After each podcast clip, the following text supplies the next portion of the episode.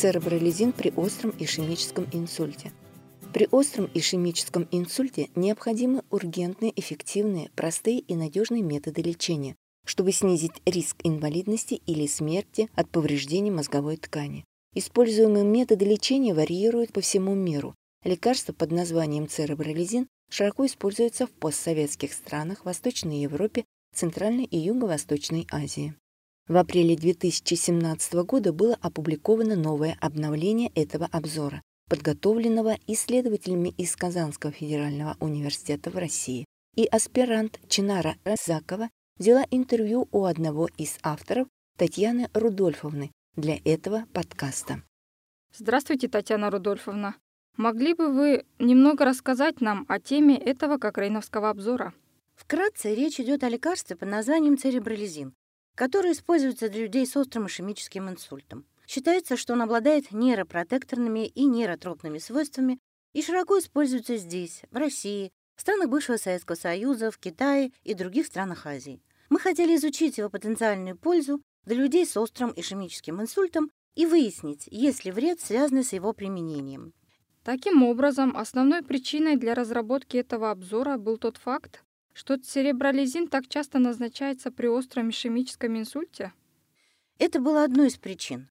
Но основной проблемой, почему мы работали над этим обзором, было использование препарата в качестве потенциального нейропротектора. При ишемическом инсульте концепция нейропротекции включает подавление изменений, которые приводят к притоку ионов кальция, активации активных форм кислорода или свободных радикалов и некрозу клеток.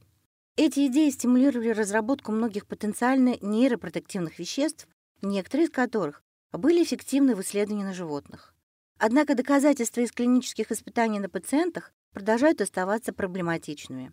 Это заставило нас попытаться выяснить, защищает ли эффективно церебролизин мозг от повреждений и приносит ли пользу или вред людям, у которых случился острый ишемический инсульт. Это, кажется, самый важный вопрос этого обзора. И, возможно, вы могли бы рассказать нам, что вы сделали, чтобы получить ответ. Мы искали исследования, в которых пациенты, которые получали стандартную схему лечения ишемического инсульта, были рандомизированы для получения либо церебролизина, либо плацебо. Затем мы использовали эти исследования, чтобы изучить влияние церебролизина на смерти и неблагоприятные события. Как много информации вы нашли? Мы нашли шесть рандомизированных контролируемых испытаний с общим числом участников около полутора тысяч человек. Три из шести испытаний были крупными, многоцентровыми исследованиями. Два были небольшими, а одно не предоставило количественной информации для включения в окончательный метаанализ. И что испытания говорят нам об эффекте церебролизина? Когда мы объединили доказательства, мы не обнаружили никакой пользы от использования церебролизина. Не было очевидного влияния на смерти, и данные трех многоцентровых исследований, в которых сообщали о серьезных неблагоприятных событиях, показали, что церебролизин более чем удваивал число людей с нефатальными, серьезными, неблагоприятными событиями. Это не звучит хорошо для церебролизина. Но нужно ли большое клиническое испытание, чтобы раз и навсегда решить эту проблему? Хотя высококачественные крупномасштабные рандомизированные клинические испытания всегда необходимы для получения достоверной информации о потенциальной ценности лекарств, используемых при остром ишемическом инсульте, наш обзор показал, что вероятная польза от церебролизина не поддерживается надежными доказательствами, и мы бы не рекомендовали его рутинное использование при остром ишемическом инсульте.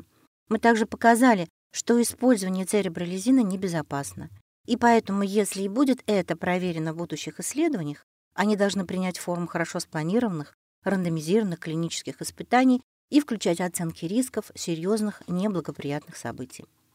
Итак, в заключение, что бы вы и ваши соавторы этого обзора посоветовали пациентам с острым ишемическим инсультом, их родственникам и врачам, которые лечат и ухаживают за ними?